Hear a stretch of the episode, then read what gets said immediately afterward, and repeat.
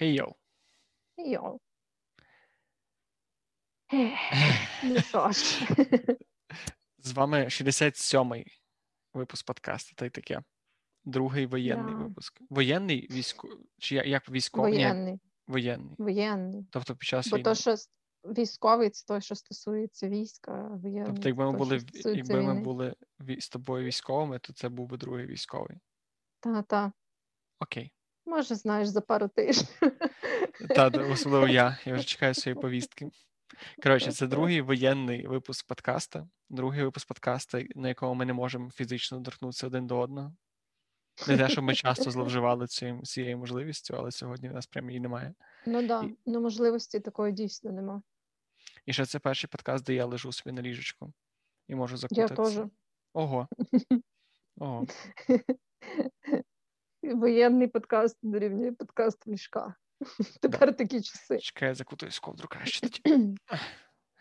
І так, як ми минулого разу обговорили щось дуже все на світі і нічого конкретного, то ми надалі будемо пробувати щось, вибирати якісь теми якось більш не про все на світі, а про щось більш конкретне і точкове говорити. Цього разу хочемо допомогти вам і собі, допомогти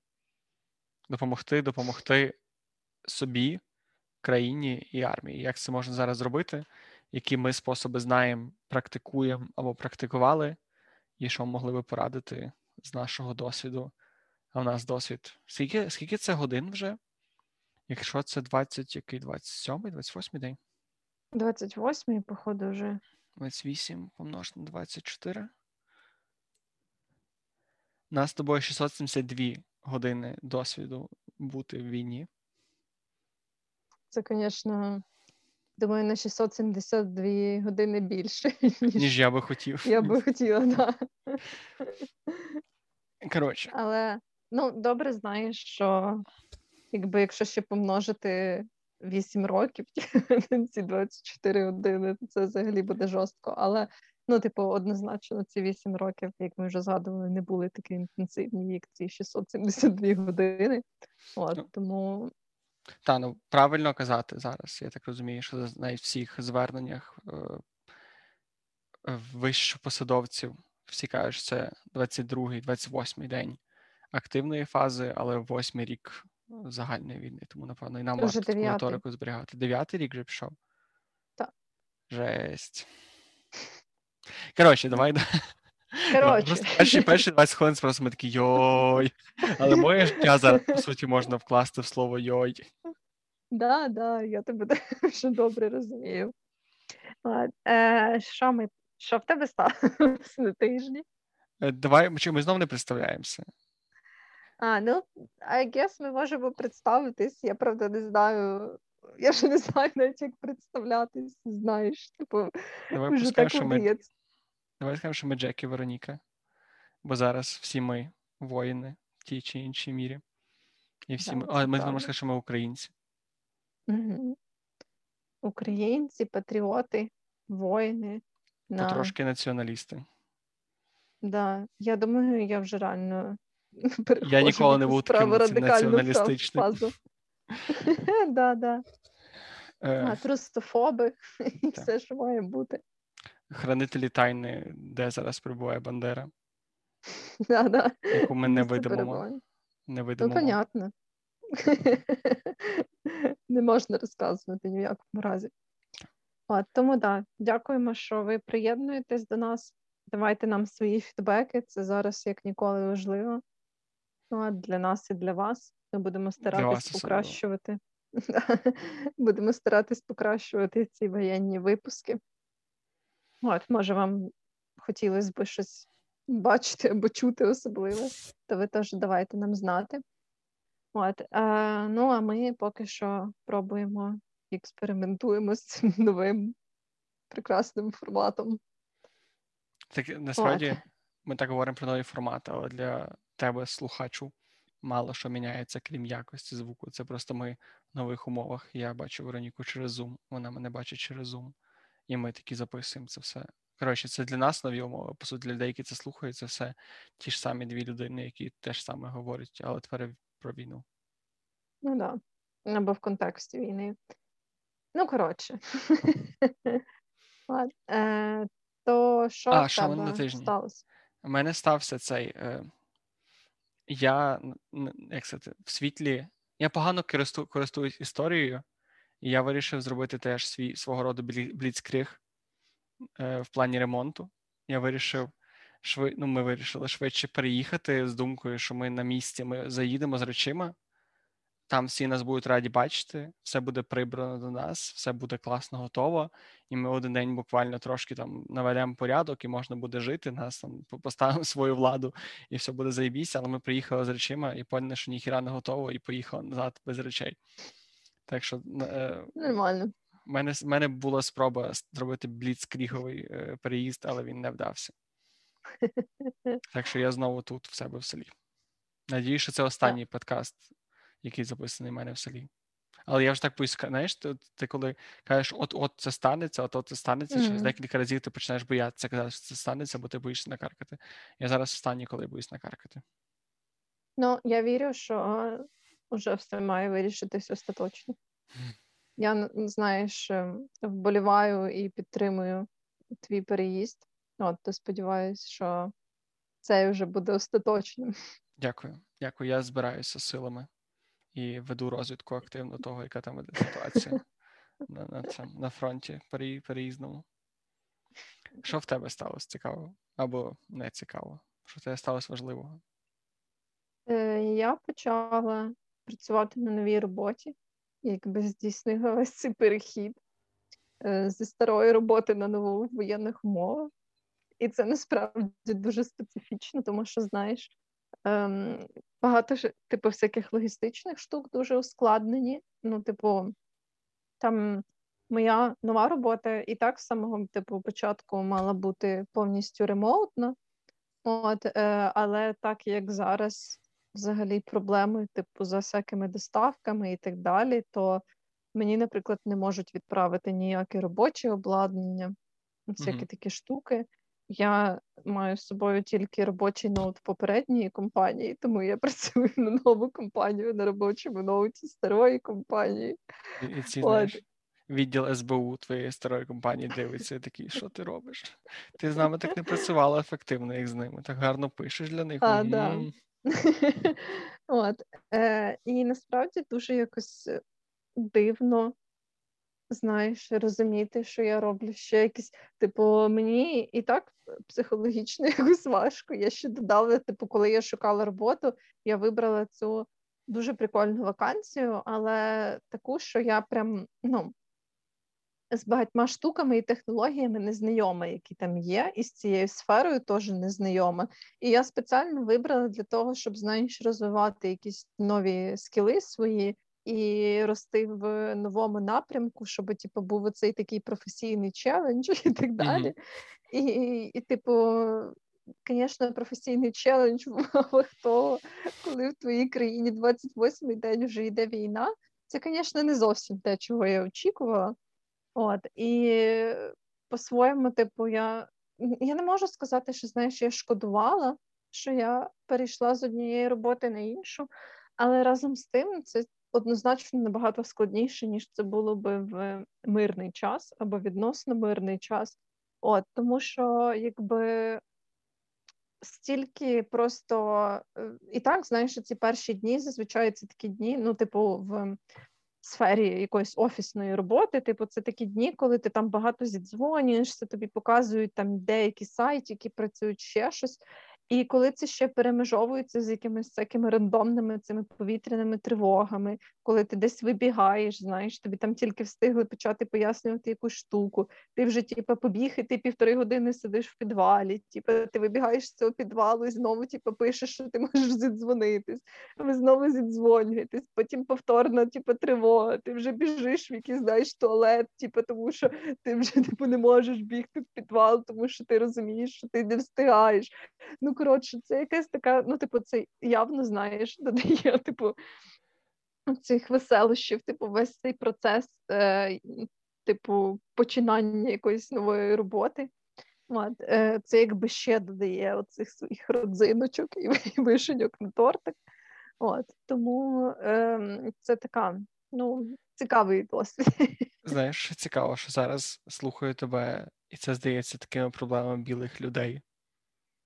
Ну, ти розумієш, що в мене весь, тобто, загалом, типу, це супер напряжно бігати. Ну, тобто, ти, порівнюючи з звичайним життям, навіть той факт, що ти приходиться бігати від сирен в підвали, це вже якийсь абсолютно треш і так далі, але розуміючи, що ми ще в відносно хорошому стані.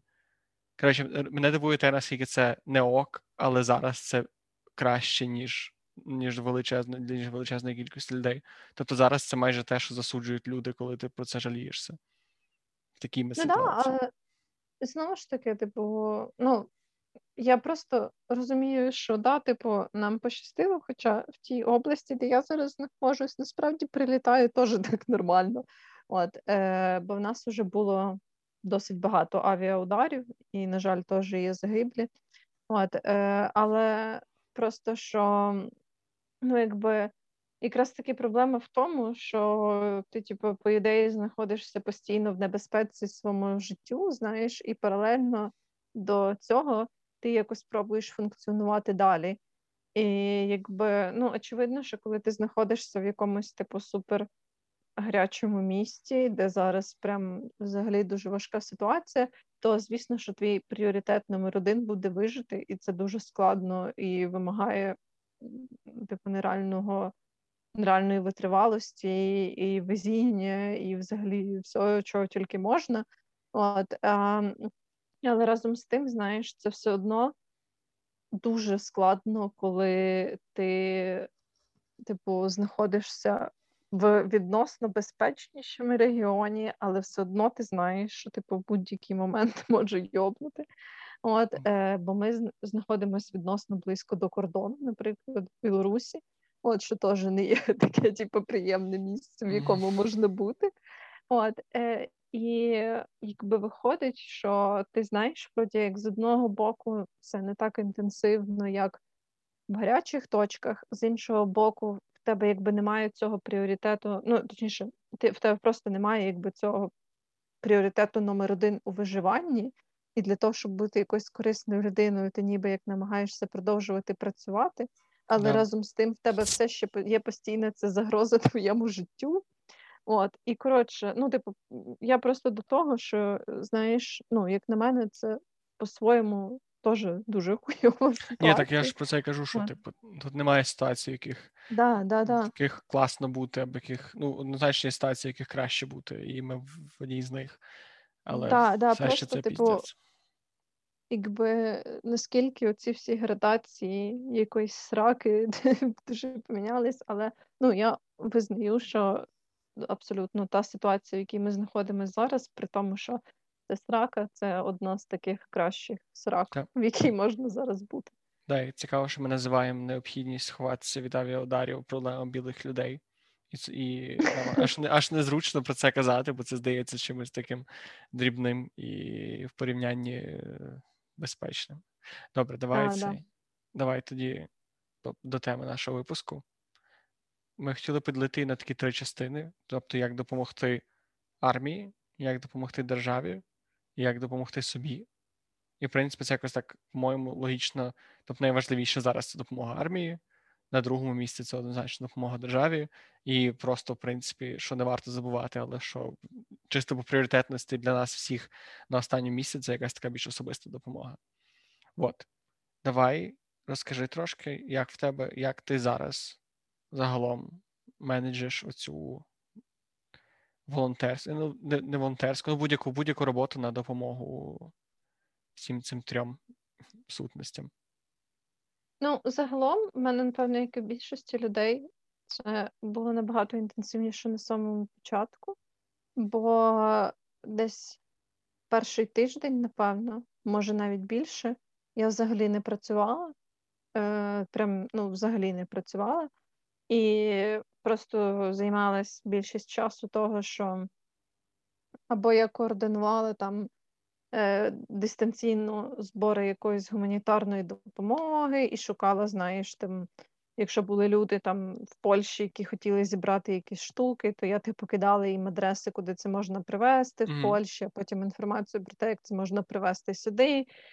І таким чином, типу, щось намагалась вирішити і, типу, закликала там різних людей, яких я знала, робити якісь штуки, які на той момент, типу, були нагальні, теж або щось купувати, або передавати і так далі. От, і я пам'ятаю, що теж ці такі, ну, перший тиждень умовно, то дуже мало інформації для іноземних волонтерів, і я теж перекладала там всякі оголошення, які були українською, перекладала англійською, і постила їх, якщо я десь в інтернеті знаходила людей, які шукали там якусь цю інфу.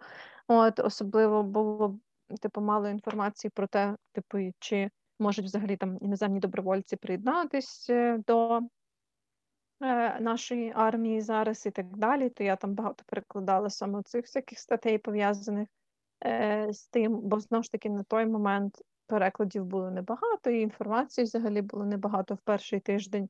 То я от багато робила таких інформаційно-координаційних штук. І потім так само на місцях тоді якось був дуже активний цей процес всього, зібрання якихось продуктів, речей, одягу. І ми дуже багато привозили продуктів, наприклад, всякі ці пункти збору гуманітарної допомоги. І багато привозили всяких штук на територіальну оборону, яка тут зараз.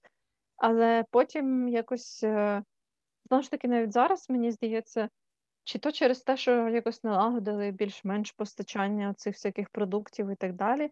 Але я насправді, ну, перестала бачити так багато запитів на це.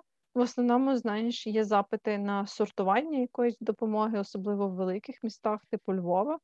От, але саме от привозити а-ля там, типу, якісь макарони або що, то якось стало такого набагато менше. Ну, знову ж таки, принаймні в нашому регіоні. От, це якось перестало бути аж настільки актуальним.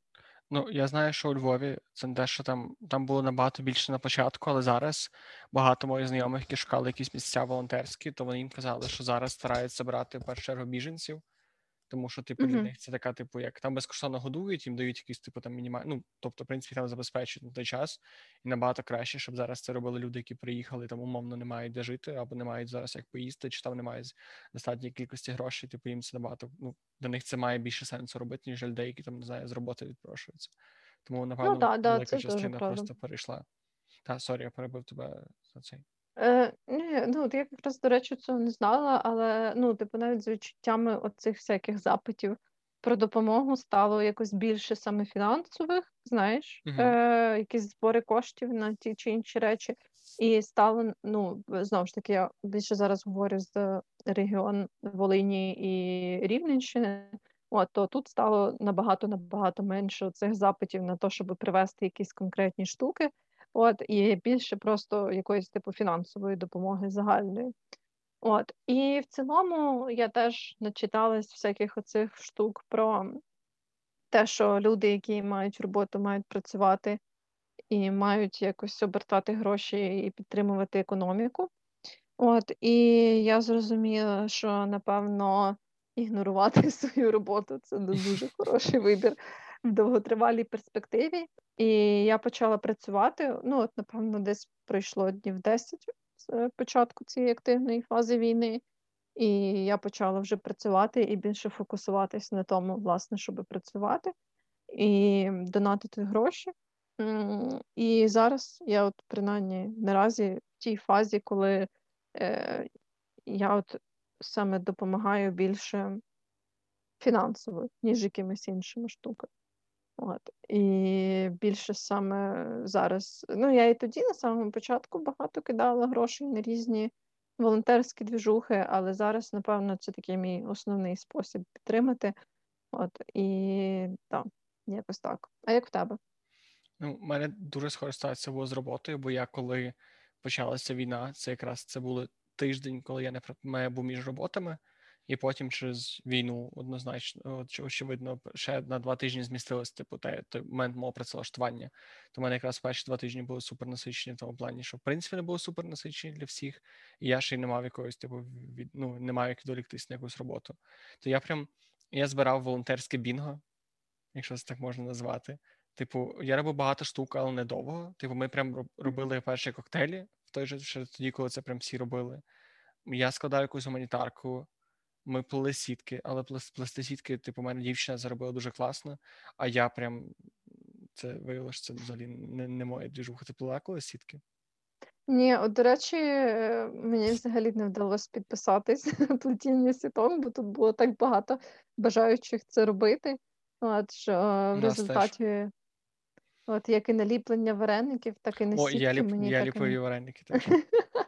Літерально викреслив просто всі пункти, які можна. Я ліпив вареники, я ще складав гуманітарку, і зараз я ж трохи допомагаю цій місцевій теробороні, там, типу, таблички веду якісь, бо, типу, бухгалтерію, мінімальні всякі такі штуки.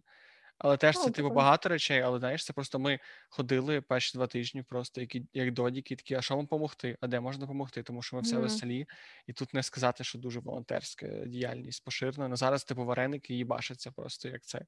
Але теж, типу, ми хотіли, навіть моя мама, яка на першому поверсі зараз робить, ну, не зараз, робила вареники раніше, то ти тільки кажеш, що я хочу допомогти, там вже приходять якісь 4 коліжанки, і вони вже, типу, не мають де стати на кухні. Коротше, тут дуже важко, типу, попробуй допомогти комусь. А загалом я зараз теж почав працювати, і потрошки цей, перехожу в такий фінансовий спосіб допомагати. Ще я намагався, в мене був такий розрада для... я грав дуже багато цю Play for Ukraine. Ну, я, до речі, не знаю. Там був такий сайтик, він, до речі, зараз чомусь, я глянув, він лежав сьогодні зранку, не знаю по якій причині. Може, його зламали, може, він ще просто не актуальний. Так, він лежить. Це такий сайт Play for Ukraine, і там, коротше, ти міг грати 2048. І тобі треба було включати VPN, і, типу, поки ти граєш цю гру, то, типу, ти даєш, так, якби, свій трафік, як роздаєш, типу, як сід для того, щоб дедосили сайти. Прикольно. Ти міг просто лише, типу... все, да, я чула за цю штуку, я вже поняла. Да. Я, до речі, задала, що, не знаю, чи ти таким займався, чи займаєшся, але зараз я ще оце допомагаю блочити ці всякі, знаєш, кацапські канали, які постять всяку хуйню. От, то я підписалась на цей телеграм-канал, там, де кидають, власне, оці, канали, які треба заблочити. Да, і... То я долучаюсь ще до цих таких мінімальних кібератак. Я це робив раніше дуже багато, зараз мене щось дуже Мені дуже важко було читати ту всю херню. Тому що ти прям, ти бачиш, і типу, ти не можна і просто, ти мусиш, якось там подивитися, відзначити якийсь пост, який там, щоб, типу, що воно було релевантніше, ти не можеш просто зайти, поскаржитися на весь канал, тобі краще вибрати конкретний пост, який плюс-мінус підходить під ту категорію, на яку ти скаржишся. І для мене було дуже стресово читати ту всю діч. Прям дуже стресово. І це, це, бачите, це якраз був той період, коли я ще думав, що, є адекватні москалі, і ми з ними можемо щось домовитися, вони вийдуть на мітинги, і ми просто, разом всіх скинемо, і буде все заєбісь. І от, це були такі перші причини мого розчарування, а потім було більше, я цим не займаюся. У мене ще була розвага, я ходив на всякі відоси на Ютубі з трейлерами фільмів російськими, і писав, какой хороший фильм, жаль, что русские не посмотрят из-за санкций. І просто, і просто ходив на кожен трейлер, на який міг знайти. І там були коментарі, які прям топові ставали, і дуже багато збиралося, як обов'язково під ними, і мене це дуже тішило. Дуже гарно. Я просто, я і далі чуть-чуть, продовжую цю кібербулити русню в Твіттері. І я, просто шукала там, якісь, всякі движухи, які постили оце в кацапському Твіттері, там, і я теж відписувала їм всякі негарні речі. Наприклад, коли якийсь був чувак, який писав, що, санкції это такое, а щось там я переживаю за наших ребят. І я оце, знаєш, писала їм, типа, не переживайте, ваших ребят скоро привезуть в пластикових пакетах, типа, і всяке таке. От, ну, коротше, я не знаю, наскільки це допомагає нашій армії, але, знаєш, я сподіваюся, що це моя боротьба, типа, маленький вклад кібербулінгу Росії, типа, в інформаційній війні. Пам'ятаєш, що ти писала на це? Блін, цей чувак щось написав мені якусь діч, якщо чесно. Ну, щось там, типа, подивимося, кого в пакетах привезуть. Не знаю, щось, типа, не дуже інтересне. Такий світ, да. Але їм ж заблокували Твіттер. Ну, але ж не все одно можуть через VPN сидіти, це ж, типа... Ну, так. Да. От. А мені, блін, я просто хочу згадати, тому що я, наприклад, не була активним користувачем Твіттера. От, до цього всього я відновила свій суперстарий аккаунт, просто, знову ж таки, для того, щоб дуже швидко читати якісь останні новини і кібербулити русню. Mm-hmm. От. І, типу, мені дуже сильно подобався цей тренд, коли люди, типу, писали русні, і я теж так робила під якимись твітами, що, типу, эта социальная сеть заблокирована Роскомнадзором, ваш твит уже в типа там ФСБ. От. І, коротше, типу, ця русня в більшості взагалі нічого не шарить, і вони так суться, типу, від цього Роскомнадзору, що вони прям видаляють ці твіти, під якими ти пишеш таке, типу, бо вони реально думають, що ти скинув, типу, цей скріншот ФСБ, і зараз, типу, вже виїхали, знаєш, за ними. От, yeah. Коротше, да. Це прекрасно. Тому, да. Добре, тоді давай зробимо це в форматі якоїсь інструкції. І насправді найважливіше, як ми казали, це допомога війську, але по факту це і таке місце, де ти особливо в тилу, так як ми зараз, дуже мало можеш щось зробити. Тобто те, що мені однозначно приходить в голову, це донат саме на військо. Ну і я як чоловік теоретично можу піти служити. Хоча, знову ж таки, це така тема, яку я хотів обговорити. Мені дуже цікаво, як ти ставишся до того факту, наприклад, що я зараз не воюю. Я насправді не розумію людей, які якось дуже, типа,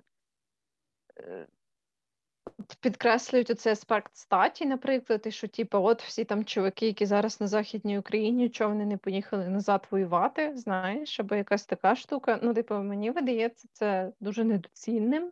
Як на мене, типа, по-перше, ну, це трохи спірне питання, наскільки це має вирішуватись саме за статтю. Я якось, ну... Типу, мені важко, знаєш, сказати, бо я людина, яка, типу, в мирний час взагалі була абсолютно далека від військових штук, тому я не хочу, типа, робити якихось голосних заяв, бо я однозначно, це не така тема, в якій я дуже добре розбираюсь. Але, як на мене, ну, типу, якщо ти не маєш бойового досвіду, не маєш військового досвіду, то все, що ти, якби, можеш зробити, це, власне, бути на обліку в військкоматі. І, наскільки я знаю, зараз такі люди без бойового і без військового досвіду особливо нічим не поможуть, особливо в гарячих точках, бо в гарячі точки їх і так не направляють, тому що вони будуть просто, знову ж таки, таким гарматним м'ясом, без досвіду, без нічого. От, і, якби, ну, максимум, що ти можеш зробити, це поїхати на навчання, і то, якщо тебе візьмуть. Тому, як на мене, я, якби, не ставлюсь до цього так, що я засуджую всіх чоловіків, які зараз не воюють, або всіх людей, які зараз не воюють, тому що я розумію, що, знову ж таки, не всі роблять це добре, і немає необхідності просто йти вмирати, принаймні, знову ж таки, на тій стадії, на якій ми зараз, немає такого, що ти мусиш іти жертвувати своїм життям, коли ти знаєш, що ти в цьому нічого не смислиш. От, типу, ти реально можеш наразі робити мільйон інших речей, які в тебе виходить робити краще, ніж займатися військовою справою.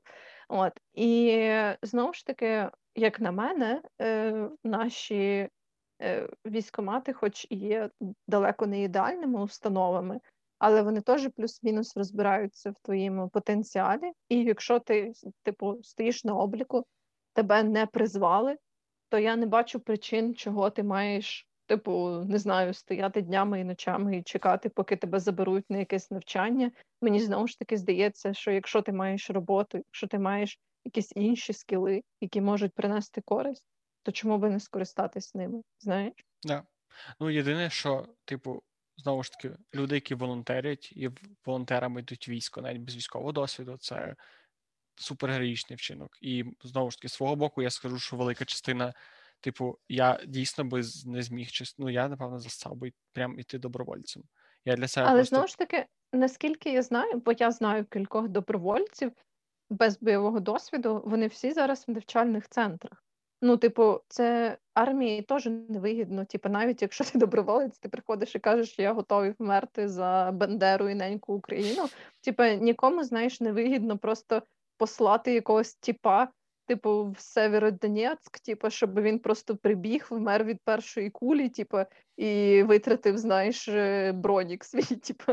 Ну, якби, очевидно, що це, при тому, що це класний вчинок, це погана стратегія. І у нас, ну, типу, ніхто так не робить. Ну, типу, знову, що... Ні, сорі, погана стратегія відправляти таких людей на фронт без досвіду, але це не є поганою стратегією для...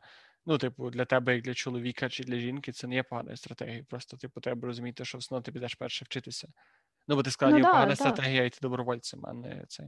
Ні. Я маю на увазі погана стратегія, типу, відправляти людей взагалі без ніякого досвіду зразу в гарячі точки. Звісно, є такі ситуації, коли, наприклад, в твоє місто зайшли окупанти, і ти там, типу, хочеш, не хочеш, береш зброю і пробуєш щось робити, то, да, ну, типу, це вже трохи інша ситуація, але, типу, умовно їхати зі Львова якомусь чуваку, який, типу, ніколи автомат в житті не тримав на схід, щоб, типу, щоб що, як то кажуть, щоб просто вмерти в перший день, ну, типу, це, знаєш, трохи інша ситуація, ніж коли ти, навіть коли ти місцевий, типу, ти принаймні знаєш цю місцевість, ти можеш використати якісь штуки, яких не знає твій противник, як оці мисливці, які роблять всякі засади і так далі, це дуже круто. Це, типу, можна робити і без бойового досвіду, але все одно треба якісь скіли, знаєш, якісь скіли, які можна застосувати.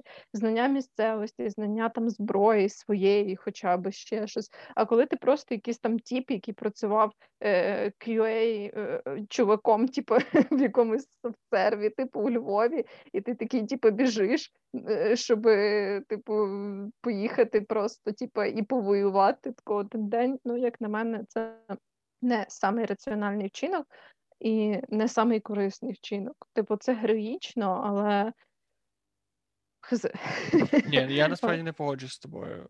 Бо, ну, блін, люди просто... Ти така, ніби люди, які йдуть добровольцями у Львові, йдуть зразу на фронт. Типу, якщо йдеш добровольцем, ти тебе навчать, типу, ставлять... Ну, тобто, в цьому плані це не є... Ну, да, я просто маю на увазі, що, ну, типу, коли ти йдеш через офіційні органи, які направляють тебе спочатку, типу, на навчання і так далі, це дуже круто. Ну, але я маю на увазі про це саме, коли ти просто рандомно собі вирішуєш, що ти поїдеш і будеш там бороняти. Ну, типу, це вже, знаєш... Так, але ти не можеш, я можу просто теоретично взяти автомат, якусь амуніцію, поїхати в гарячу точку. Да. Мене навіть не випустять з цього блокпоста зі зброєю і амуніцією. Ну, якщо ти... Мені ні, це так не може працювати. Ну, можливо, на самому початку, бо я чула за такі випадки. Типу, можливо, на самому початку, коли це ще не було налагоджено, то да. Або це були люди, які вже мали. Ну, краще, це вже інше питання. Але насправді, що я хотів би сказати, що, типу, є велика різниця між тим, що, типу, я не йду добровольцем, і між людьми, які або ігнорують повістки, або не реєструються при тому, що не біженці в воєнкоматі. Тобто я для себе зразу прийняв рішення, що я не збираюся йти волонтером в військо, але я не буду ухилятися від того, що від повістки, що якщо мене підуть завтра і скажуть, чувак, там, не знаю, ти йдеш служити, то я йду служити. Типу, я не буду тікати від, типу, в цій ситуації від армії. І оце те, що я насправді буду зневажати людей, і я буду казати, що це не ок, коли люди свідомо тікають від цього обов'язку. Так, я знову ж таки, я справді дотримуюсь схожої думки, це класно, коли ти йдеш добровольцем, на навчання, наприклад, і потім десь в перспективі можеш застосувати ці свої нові скіли, це нормально, якщо ти не хочеш іти добровольцем. Треба розуміти, що це дуже психологічно і фізично важко, і це треба бути готовим до цього, а ми всі не були готові до цього. Розумієш, що я маю на увазі? Це, як казав один чувак, такий стрімер, зараз, правда, я не впевнена, не впевнена, що з ним зараз, я слухала його на Твічі до, власне, початку цієї активної фази, і від того моменту він більше не з'являвся. Я підозрюю, що він десь, власне, в одній з тих гарячих точок, бо він такий, атошник зі стажем. Mm-hmm. І він розказував про те, що, це дуже класно, коли в тебе є ці героїзм, ці патріотичні наміри, але насправді треба розуміти, що, вбивати людей – це неймовірно складно. Тому що, це просто мразі, які роблять тут жахливі речі і так далі, але наша психіка так влаштована, що все одно, коли, ти розумієш, що тобі зараз треба вбити цю людину, це дійсно, складна психологічна травма по-своєму. І, власне, для цього, звісно ж, в армії знову ж таки, я посилаюсь на нього, не то, що я, знову ж таки, близько з цим знайома, але він розказував, що для цього і є в армії якийсь певний режим, певна своя пропаганда, певне своє оце таке підняття цього бойового духу і навчення тебе і дегуманізація ворога, власне, тому що ти не можеш гуманізувати цих людей, яких ти маєш вбити і так далі. Коротше, це все складний процес і треба, розуміти, на що ти підписуєшся. І це нормально, якщо, мені здається, ти не готовий добровільно зразу погоджуватись на таку штуку. Ясно, що коли вже приходить необхідність, є офіційний запит, наприклад, від воєнкомату на таку людину, як ти, ми зараз всі в такій ситуації, мені здається, коли ми маємо це прийняти. Бо, якщо вже є офіційний запит на людину з такими скілами і такими можливостями, як ти, це, наша земля, і хочеш, не хочеш, ти маєш це зробити, і це, гідний вчинок, щоб це зробити. Але разом з тим, ми ще зараз не в такій ситуації, щоб кожна людина мусила себе добровільно кидати в цю ситуацію. Не треба, мені здається, применшувати те, наскільки насправді жорстко і важко бути в армії, як з психологічної, так і фізичної точки зору. Особливо в період таких активних бойових дій. Тому, я погоджуюся, я дуже захоплююсь людьми, які це роблять зараз всім, і воєнними, і людьми, які зараз стають воєнними, або недавно стали воєнними. Просто наратив, що всі це мусять робити, він, по-перше, нереалістичний, тому що є різні люди, які, від причин від я боюся до я фізично не можу, або я, абсолютно безполезний, або те, як я своїми сраними колінами, я не можу більше кілометра пройти нормально без болю, не те, що бігати по полях. Тому це така історія. Але теж кажу, що є величезна грань між тим, щоби волонтерити, і між тим, щоб тікати від обов'язку. Це різні речі, і не треба це плутати. Ті люди, які свідомо ухиляються від цього, особливо ці чоловіки, які намагаються виїхати за кордон в якихось бебі-боксах, або намалювавшись ще щось там. Як на мене, в одному зі своїх відео, теж Євген Карась про це казав. І я абсолютно погоджуюсь з його думкою, що якщо ти, вже залазиш в бебі-бокс для того, щоб виїхати в Польщу, ти вже програв. Путін вже тебе переміг, тому що, це настільки показує твою, недовіру, нелюбов, я не знаю навіть, як це описати. Коротше, це показує те, наскільки ти взагалі,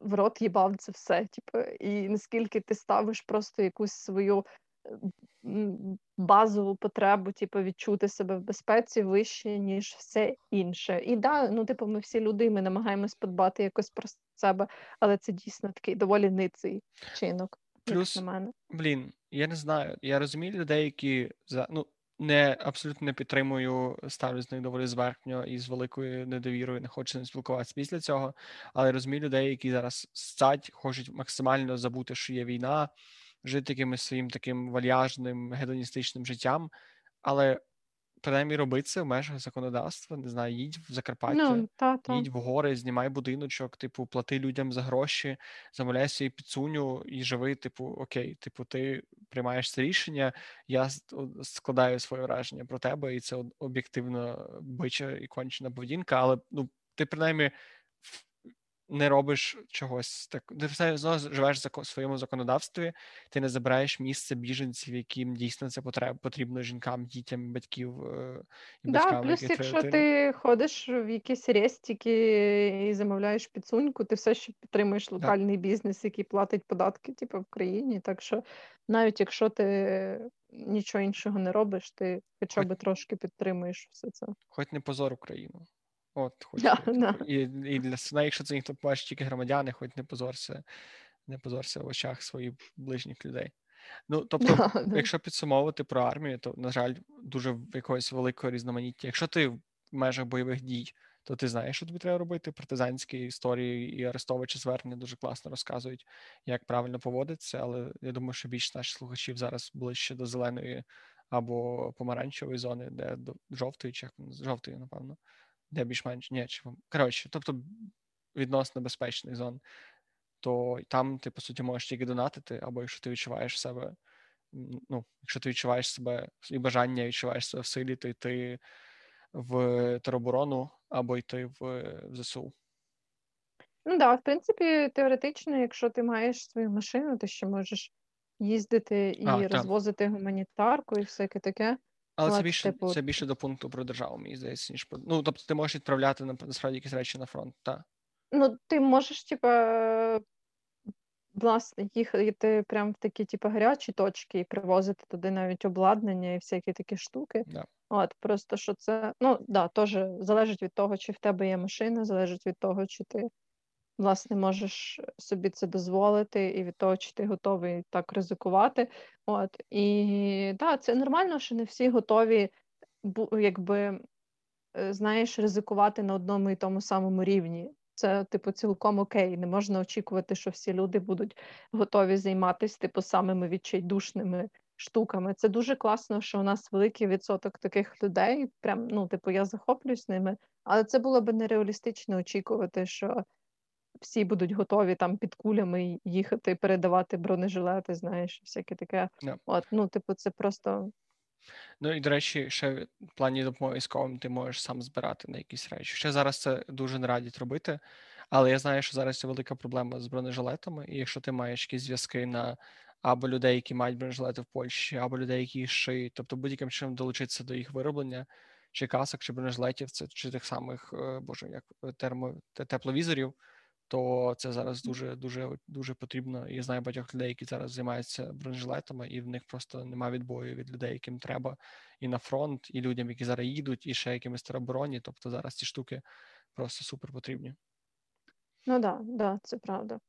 От, але теж до цього, мені здається, так само треба підходити з розумом, бо якщо ти, наприклад, взагалі в цьому не розбираєшся, то так само вже краще задонатити в організацію, яка з цим розбирається, бо так само доволі часто бувають такі історії, що, купили бронежилети, а там плити не такі, і пошиті вони трохи не так, як мало бути, і тепер вони більш небезпечні, ніж безпечні. Знаєш, що я маю на увазі? Да. От, тому до таких речей теж треба підходити з розумом, якщо ви маєте такі знання або хочете в цьому розібратись і так далі, маєте людину, яка точно все там підкаже, чи це таке, чи не таке, то тоді, звісно, можна і самому цим займатися. Але якщо є якісь сумніви, то вже краще, знову ж таки, задонатити, ніж привезти щось взагалі не те. Ніж робити якусь херню. Ми, до речі, з дівчиною багато про це говорили, тому що вона ми не могли, вона часто питала мене, типу, чому є люди, які так класно це все організовують, навіть на місцях, що була якась там жінка, яка організувала ці всі коктейлі, які, або там життя цих сіток, і типу, я чому от вона це зробила, а там ми не можемо. І по факту відповідь в тому, що це люди, які вже до того займалися якоюсь такою діяльністю. Вони мали вихід на людей, або на фабрики, або на контакти, або, в принципі, були такимись, ну, просто були такими локальними інфлюенсерами, можна сказати, або мали якісь, тобто вони мали якісь перевагу, якийсь нюанс, який допоміг їм це організувати доволі швидко. Тому не треба ставити перед собою такі ж ці цілі. Це дуже часто я помічаю, вже можна трошки переходити до пункту, як допомогти державі. Я дуже часто помічав на інформаційному фронті, коли ребята бачили всякі акаунти типу Суспільного, або ще якісь великі акаунти, знаєш, які робили матеріали, поширювали їх, або там робили, ну, тобто, або робили чати для волонтерів. І було купа людей, які робили, особливо так, як ми шукали там для дизайнерів, для маркетологів роботу. Було просто супер сотні, десятки пабліків, які просто, якийсь чувак вирішив собі зробити якусь там, не знаю, чатік для волонтерів, та, який хоче там, не знаю, робити якусь рекламу, або ще щось. Ти просто заходиш, розумієш, там нікого немає. Або дві людини. І ці дві людини були б набагато більш корисні в великій комуні, або навіть якби просто там, не знаю, працювали і ці гроші віддавали на ЗСУ, або на інші речі, на інші якісь волонтерські засади, ніж оця діяльність. Тому тут теж треба розуміти, що самоврядування – це класно, і бажання допомогти – це класно, але треба дуже об'єктивно оцінювати, які ресурси ви маєте. Тобто, чи ви маєте фінансові ресурси, чи, можливо, ви маєте соціальний ресурс, чи, можливо, ви маєте якісь просто, не знаю, перевагу в тому плані, що ви маєте якесь маленьке підприємство, яке там пече хліб. Тобто я можу зараз сісти пекти хліб, але будь-яка пекарня, яка цим займалася до того, зробить це набагато швидше, ефективніше, якісніше і краще, ніж якщо я зараз це своїми руками буду вчитися робити і так далі. Тому тут теж...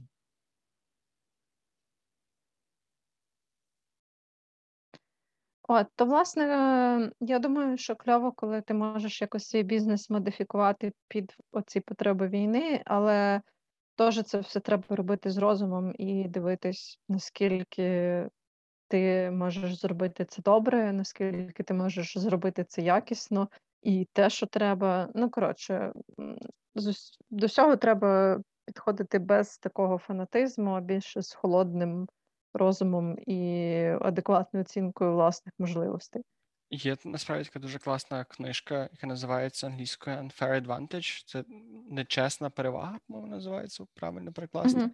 То вона, по суті, говорить про те, що в кожній людині є своя якась перевага, чи будь-то місце знаходження, чи, не знаю, якісь фізичні особливості, чи досвід в якійсь штуці, чи, ну, в нашому випадку це може бути навіть просто високооплачувана робота.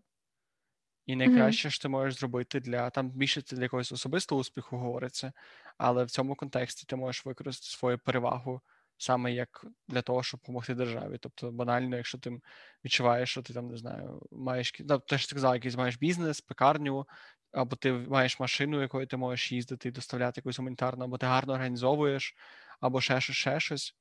Тобто такі речі ти можеш використовувати, якщо тебе вже є ця перевага. Тобто краще сконцентруватися на тому, що ти зараз маєш краще. Тобто я погоджуюсь, що люди, які, не знаю, там ті дивопси, які мають $10,000 зарплату, напевно, найкраще вони зараз можуть робити це, не знаю, платити, ну, донатити і ходити по кафешках, витрачати гроші, платити людям для того, щоб тримати економіку на плаву, ну, і всяке таке. Тобто це теж свого роду є допомога, і чим далі, тим більше зрозуміло, що це велика допомога, тому що зараз економіку треба підтримувати, і впало все на Західній області, тому що на Сході зараз людям не до кави, грубо кажучи, не до покупочок в інтернеті. Тому теж це тримати це купи і тримати це все на своїх плечах. Тому якщо ми говоримо про допомогу державі, то це в першу чергу нормальне життя, нормальні консюмеристські звички, але теж треба обговоритися, що якщо у вас, не знаю, якісь проблеми з роботою, чи немає зараз можливості, то це якраз не треба віддавати останні гроші на волонтерство, чи просто заради економіки, тому що ти вигідніший країні живим, ніж мертвим. Це треба теж пам'ятати. І багатим, ніж бідним зараз. Тому теж треба... Дуже класно казав це. Я дивився Володьонного, я не знаю, чи ти знаєш, що це. такий психолог. Він ще веде, він веде простими словами подкасти. Він дуже багато розказує про психологію. Він просто класно розказував про волонтерство. І якраз суть його цього подкасту, його слів було в тому, що ти маєш віддавати на благо держави той надлишок, який в тебе є після твого звичайного життя. Тобто, якщо ти витрачаєш типу всю свою енергію на підтримку з базових своїх функцій, і решту ти віддаєш на державу. Тобто там не це і в плані фізично, якщо ти попрацював на роботі, і решту ти відчуваєш, ти маєш там в суботу сили, йди волонтер. Ти витратив всі свої, купив всі речі, які треба, тобі є їжа, там, не знаю,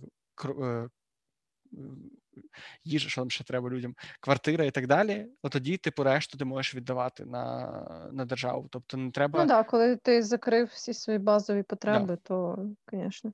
Тому що в ситуації, коли, не знаю, якби там зараз, умовно, під Львовом стояли москалі, то треба було би жертвувати своїм комфортом і так далі, а йти воювати, віддавати гроші, віддавати все, що ти маєш.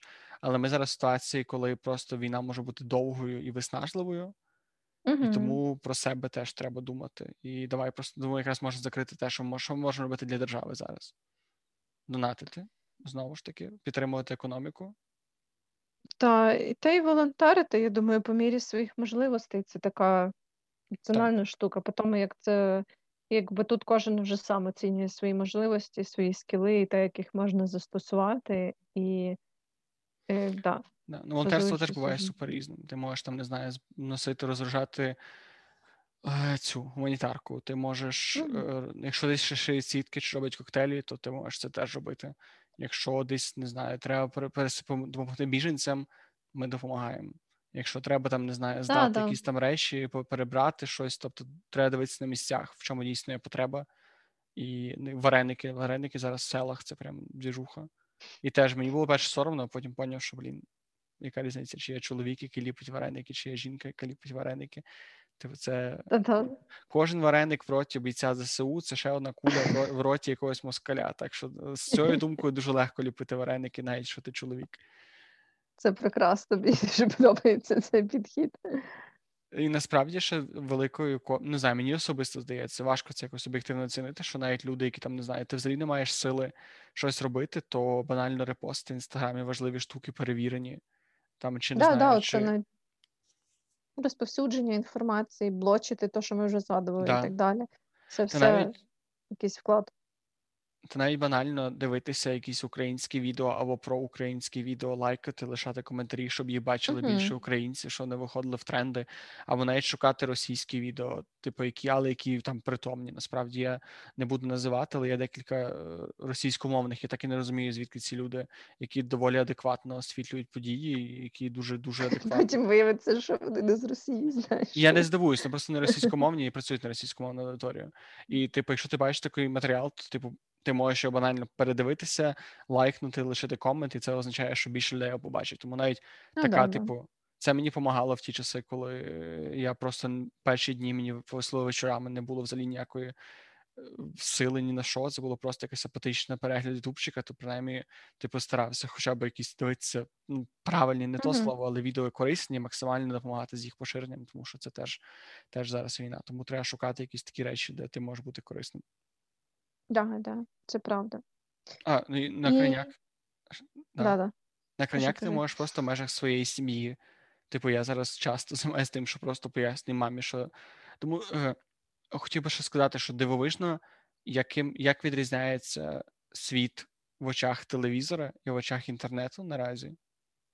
Я не знаю, чи ти це помічала, тому що в мене просто, типу, я переважно телек не дивлюся, але мої батьки з нього не вилазять. Вони поки дома, в них телек включений завжди. І це дивовижно, коли ти заходиш на якісь адекватні, притомні телеграм-канали, і всі кажуть, що все окей, ми їбемо русню, ми виграємо, вони втомлені, у нас є перемоги, є невеликі поразки, там, суки, під Маріуполем щось зробили, але от ми молодці, то сталося, німці зробили ту штуку. Там, тобто, коли загальна повістка, ти розумієш, що все рухається класно. Типу, є величезні втрати в плані Маріуполя і багато жахливих подій стається, але загалом картина для нас позитивна, ми рухаємося до перемоги, типу, є що є чому радіти, є за що болівати і так далі. Ти включаєш телек, і тобі хочеться, сука, здохнути.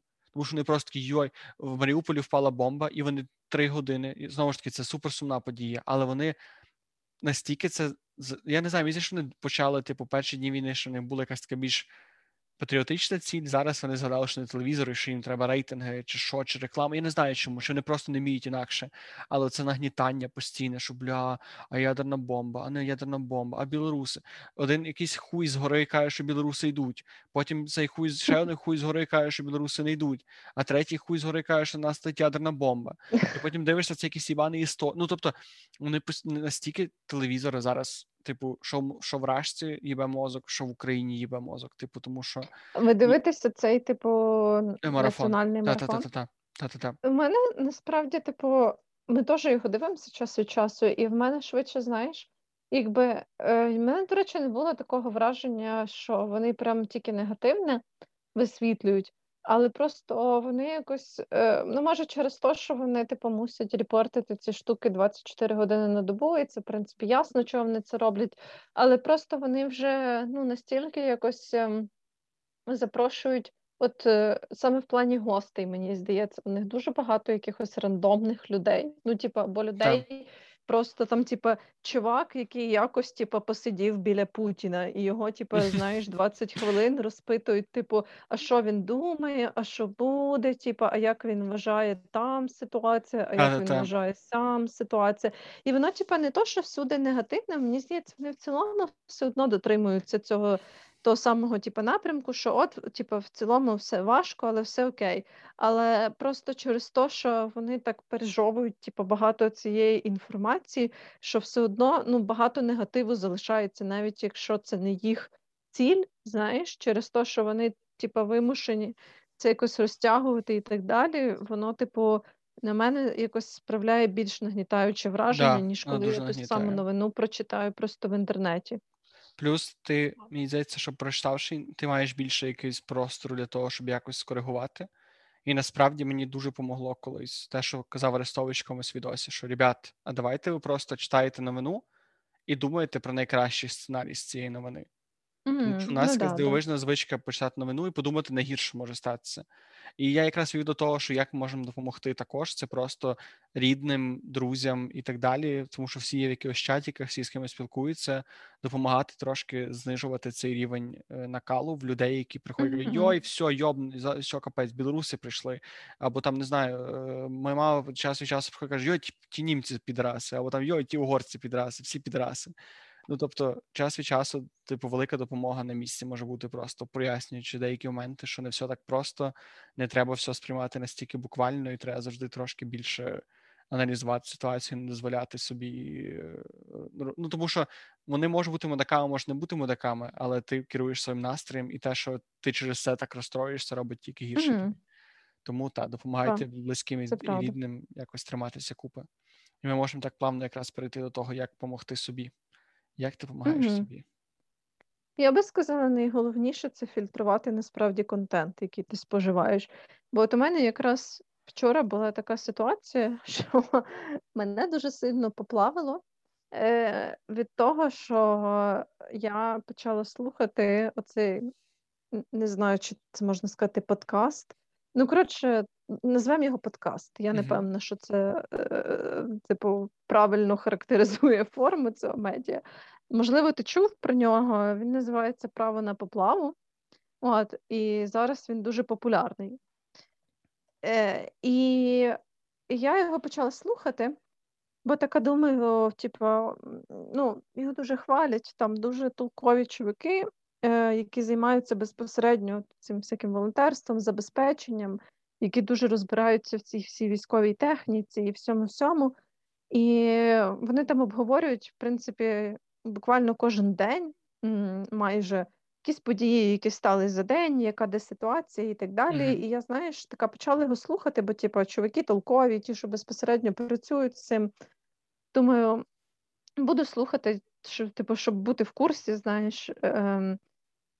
І я поняла, що це була, насправді, для мене це було дуже погане рішення, якщо чесно, тому що, незважаючи на те, що ці люди дуже толкові, вони дуже толкові, і через те, що вони так близько працюють з цією системою, вони бачать всякі її недоліки. знаєш, типу, як би нам не хотілося, типу, все одно вилазить десь якась корупція, типу, вилазить десь якесь гамно, яке блокує там якісь поставки. І, коротше, суть в тому, що от вчора я слухала цей подкаст, і вони якби не говорять все, типу, прямо в негативному значенні, але вони щось там розказували, знаєш, одну штуку, яка, типу, щось там купили щось не то, не використали, типу, і це погано, або там, типу, от ці 8 років, типу, можна було робити так, а насправді робили так, і якби робили не так, то у нас зараз було б набагато легше. Mm-hmm. І я розумію, що вони, типу, говорять це з точки зору професіоналів, що це все толкові, типу, зауваження, але я поняла, що зараз я не можу це слухати. Знаєш, типу, це один з таких моментів, коли, можливо, я закриваю очі на деякий, типу, реалізм цієї ситуації, тому що я просто шарю. От вчора мене прям дуже сильно поплавило від цього подкасту, у мене прям був якийсь просто ментальний занепад, тому що я вже така, знаєш, себе накрутила після цього.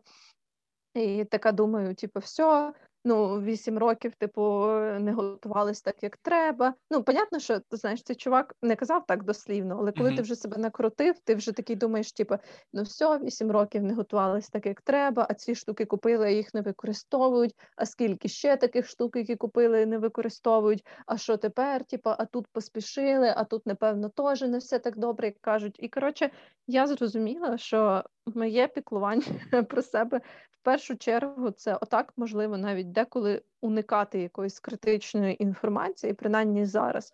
Тому що я готова, типу, слухати якусь критику влади і дій і цього всього в якісь легші моменти. Бо так, зараз я не можу на це вплинути. У мене просто, знаєш, залишається це відчуття, типу, що все пропало, я нічого не можу зробити, все погано, типу, і так далі. І мене просто, типу, жорстко від цього плавить.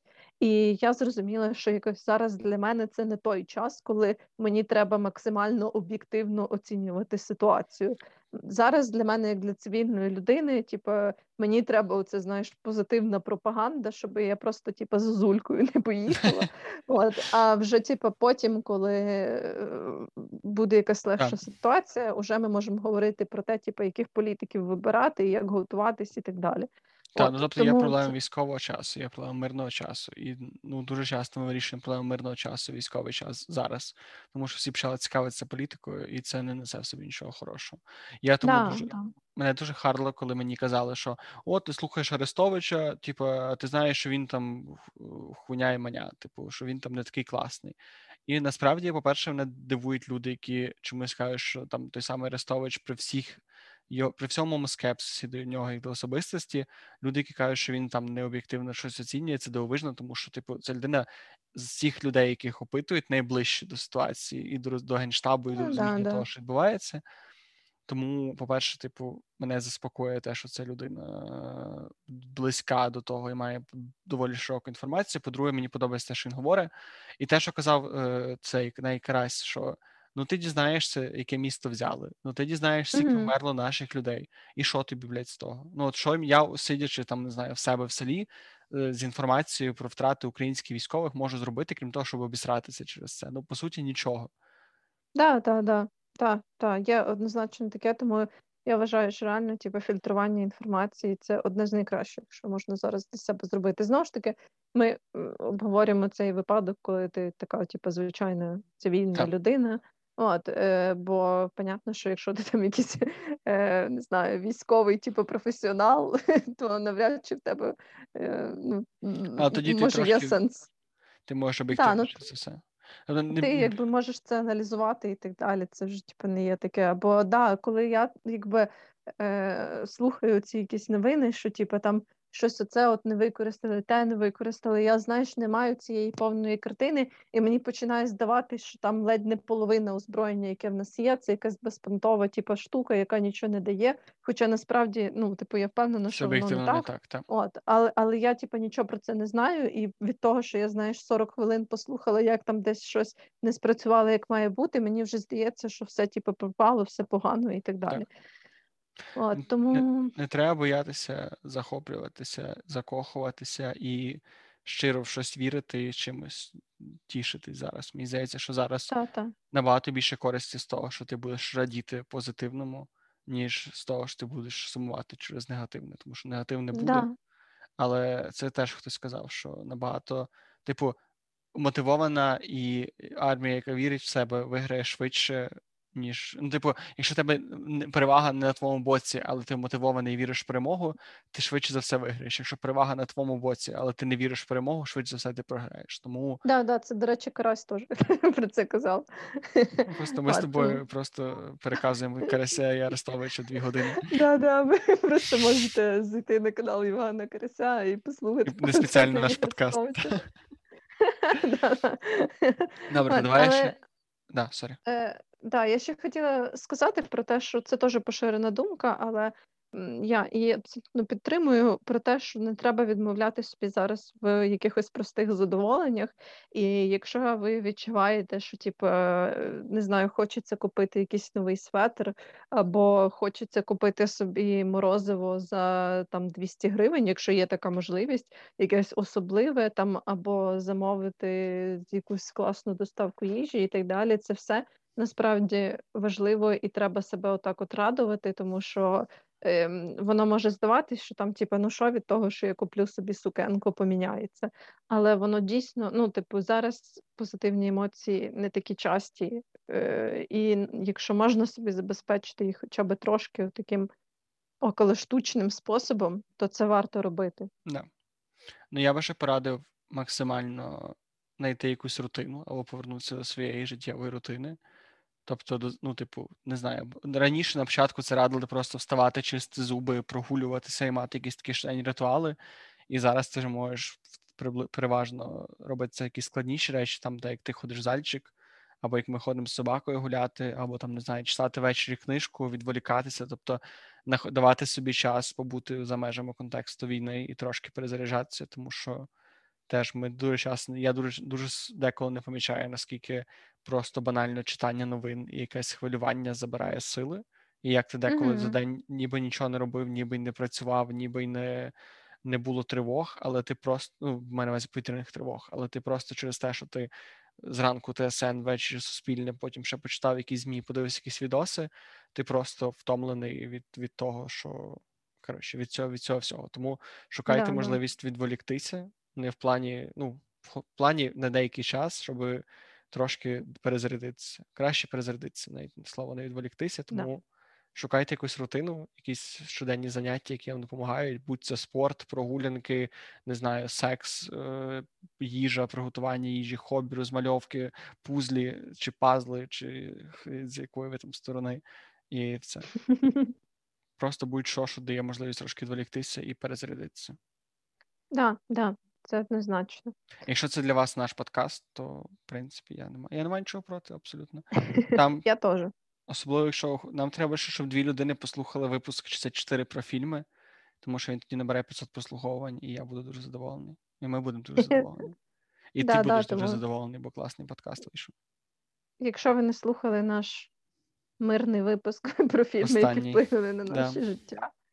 Ні, це передостанній. 64. Так. Добре, тоді на цьому будемо завершувати, чи ні? Я думаю, так. Ми наче вже сказали все, що могли сказати. Переказали всі відео Євгена Караса і Арестовича. Дякуємо, що були з нами. Карась і Арестович. Якщо ви нас слухаєте, то лавки, цьомки-бомки і взагалі всі.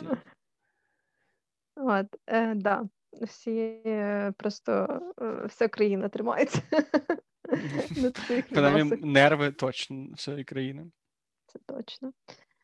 Тому, обов'язково надсилайте нам свої відгуки, побажання, пропозиції. Люце.